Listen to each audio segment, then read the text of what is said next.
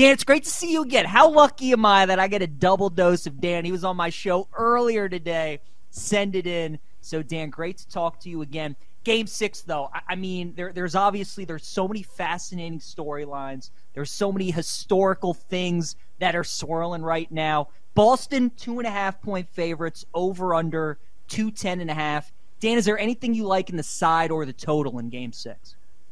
I I like the Celtics. I really do. Um, I know that I'm going to go against the public and sharps right now because guess what? I just looked at our BetQL game page with this. 73% of the money and 71% of the tickets are on the Heat money line.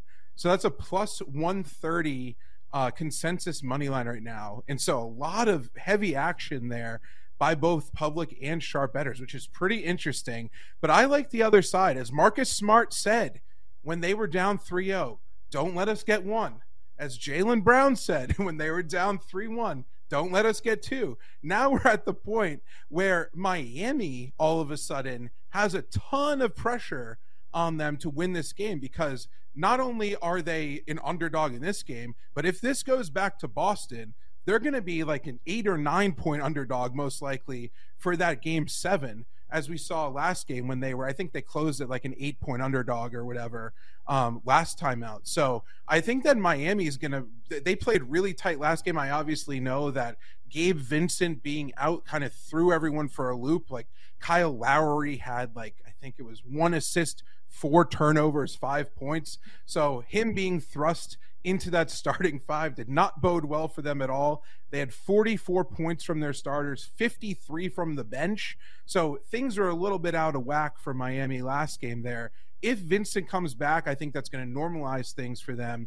But I do think that this Celtics team showed if we give Jayson Tatum the ball and let our superstar do work, we're going to have a best the best possible shot to win. So we talked a lot about Joe Mazzulla and his lack of making adjustments and how he can't call a timeout. And don't get me, I, I could talk all day about Joe Mazzulla, so I won't do that.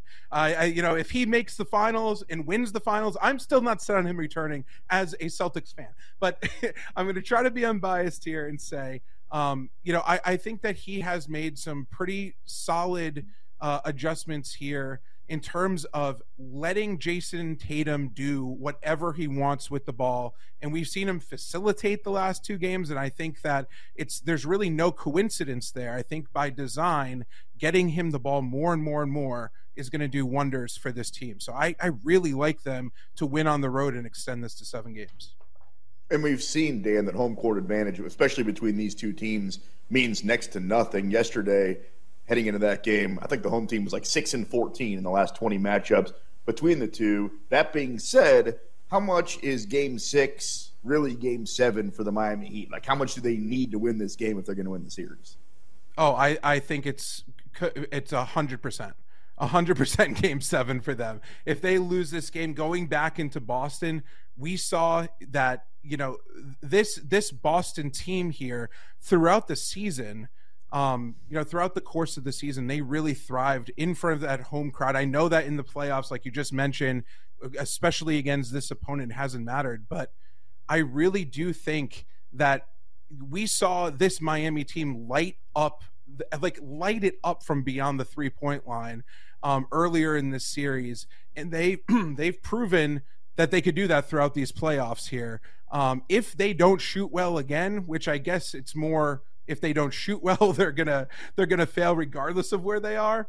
But that's just gonna put more and more pressure on them. And since they are so contingent on that three point shot forcing up shots in game seven i don't think will bode well for them whatsoever Dan, so it sounds like you also like Boston in game seven if they get past game six. Do you think it would make sense for people listening, for betters out there, to instead of betting game six, you just take the Celtics to win the series at plus 125? And then if you're nervous at that point, you can maybe hedge a little bit with Heat plus eight, plus seven and a half, whatever the spread is in that game? Absolutely. One, 100%.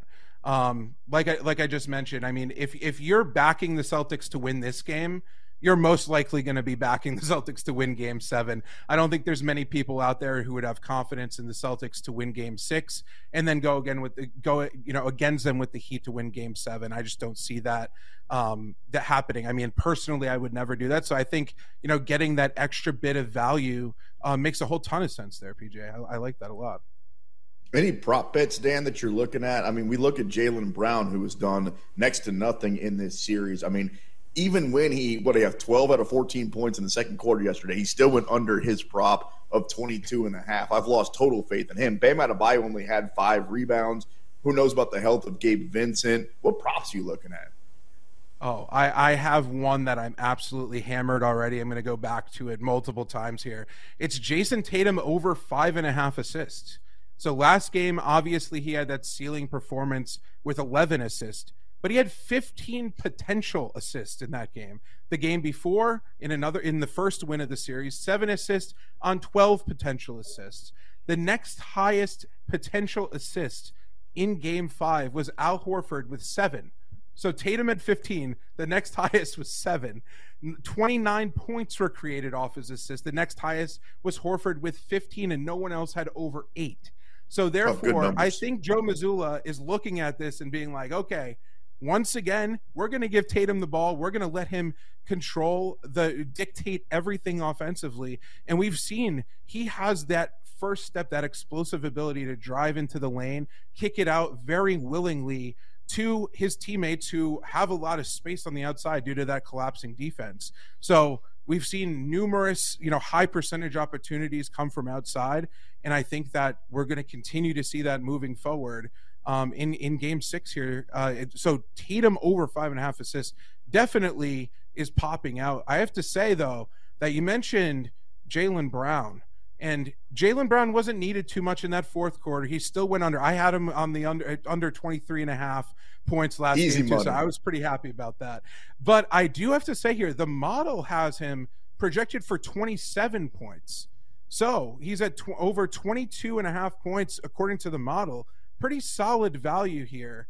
And you know, say he was needed in that fourth quarter, I think it, he could probably have gotten there last game um, if he if he kept the uh, the pedal down in that fourth quarter. But um, personally, would I bet that? Probably not. He worries me a little too much. I think there's definitely some injury that he's playing through that he's you know they're they're maybe not disclosing because uh, you know he seems to have lost his first step and uh, he's having trouble creating shots for himself. It's kind of weird what, what's going on with him. Um, but I, I, did want to point that out because that was on the initial look here on the on the prop bets on uh, BetQL.com. Uh, that one kind of stuck out, and uh, I, I, know I'm I don't want to throw too much shade on the model here, but but I, I, I probably won't be playing that one. The model sounds yeah. drunk. I mean, I know it's Friday night, but yeah. what? He ain't going for 28 points. Jaylen Brown, have you seen him in this series? Yeah, 28. A guy whose player prop is at 28 and a half is Jimmy Butler, Dan. I want to ask you about him. We know he's playoff Jimmy, and the bigger the game, it seems like the better that he plays. I just I'm looking at that points prop and I like that over. I just think Jimmy knows, right? Like we've been talking about. This is kind of game 7 for Miami. He knows if they go back to the Garden, that that's not ideal for the Heat. What do you think of Jimmy? How what's a way to attack him in this game? Do you like the points, rebounds, assists? What would be your way, if any, of betting him? Yeah, I mean, he's one of these guys where, you know, you, you think on one hand, okay, the Celtics did an awesome job with help defense on him last game. I think he took 12 total shots with 14 points, something like that. However, he is one of these guys that steps up in every facet when his team needs him to. I you obviously have to think like we have him projected for 20, exactly 28 points. So not much value there according to the model. Six rebounds, five assists. I had him last game uh, over rebounds plus assists. I just think he he's going to impact the game in a lot of ways. But going back to the overall, I I'm going to go points, rebounds plus assists for him in this game here. Um, looking at his teammates, like th- this team is centered around his production. Um, this team will advance if he has one of those crazy games that he has had in those postseason. Like, don't don't forget, like at the end of last round, you could have made the very clear argument that he has been the best player in these playoffs. um, more than anyone else, or at least the most valuable player in these playoffs so far. So if if you're relying on one guy to come up with this clutch performance and forget about the analytics, and I know I'm you know me saying forget about the analytics is kind of silly because that's pretty much all I do on a daily basis is look at analytics. But when one of these guys, it, you know, it, he has a chip on his shoulder that is pretty much consistent. Like this guy was written off from college. He's been written off in various stops. And I think that the time is now for him to show okay, I'm going to be the alpha on this team. I can be the superstar. And if he's going to do it, this is going to be the game he's going to do it. Do I personally want to put my money behind that? No, because I think the Celtics are just a better team overall. But if he's going to have that crazy individual individual performance in this series, I think it's going to come in game six. I live and bet with that BetQL model. It's too good not to. So I have no problem with it. What, what is it telling us about anybody's chances of beating the Denver Nuggets? Because my eyes tell me that nobody can beat them. Yeah, we ha- we haven't run the simulations yet on that. After this series is over, we're going to actually run 10,000 simulations of every NBA Finals game. So I'll be able, if you guys want me back on at any point, I will come back on on any show you guys are on to talk about that for sure. I mean, personally speaking, and PJ and I talked about this earlier on his show.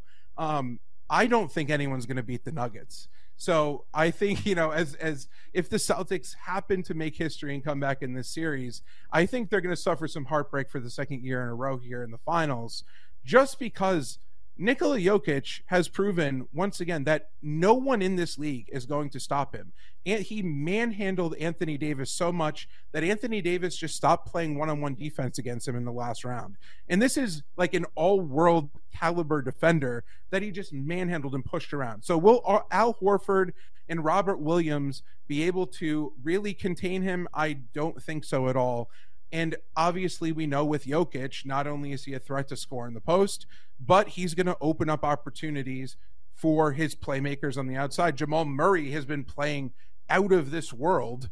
Um, you could make the argument that he's been just as good as Joker so far in these playoffs just with the consistency that he showed. So I think the Celtics would have a really tough time if they've had a tough time defending guys like Duncan Robinson in this series. I think they're going to have a hard time defending Jamal Murray. Uh, got Michael Porter Jr., who I'm not really a huge fan of. I don't really believe in his consistency, but that's another guy that could just drop 30. And if he's going to take wide open shots or high percentage shots um, from the perimeter or from around the rim on cuts from Joker, I mean, this is uh, this is a team that I don't want to deal with. And and one last point on this is I think the injury to uh, Malcolm Brogdon is actually a lot worse than what this Celtics team is letting on here. He only played eight minutes last game.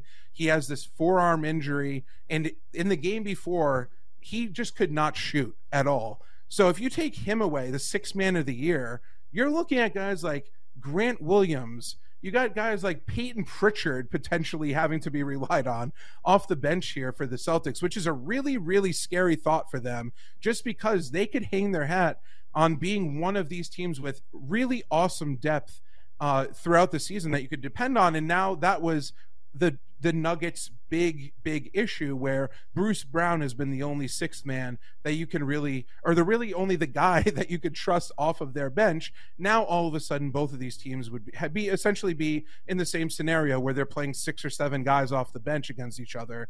And with that being said, you know, Joker is going to be the best player in this series, and I don't think anyone's going to be able to guard him. So, long story short, uh, I think the Nuggets are, are going to have their way with whoever advances here. Yeah, I think we can all agree with that. He is managing editor for BetQL, Dan Karpuc. Dan, we got about 20 seconds, but I did want to tell you that the Nationals led the game off with the home run. You were on my show oh, earlier. I yeah. gave out the play. Fade Jordan Lyles. It's already working. It's Washington Jordan Lyles Day. Jordan Lyles Day. I will not Facing... take this Royals slander. Oh, yeah, that's right. Sean's a Royals fan. More BetMGM oh, tonight no. after the break.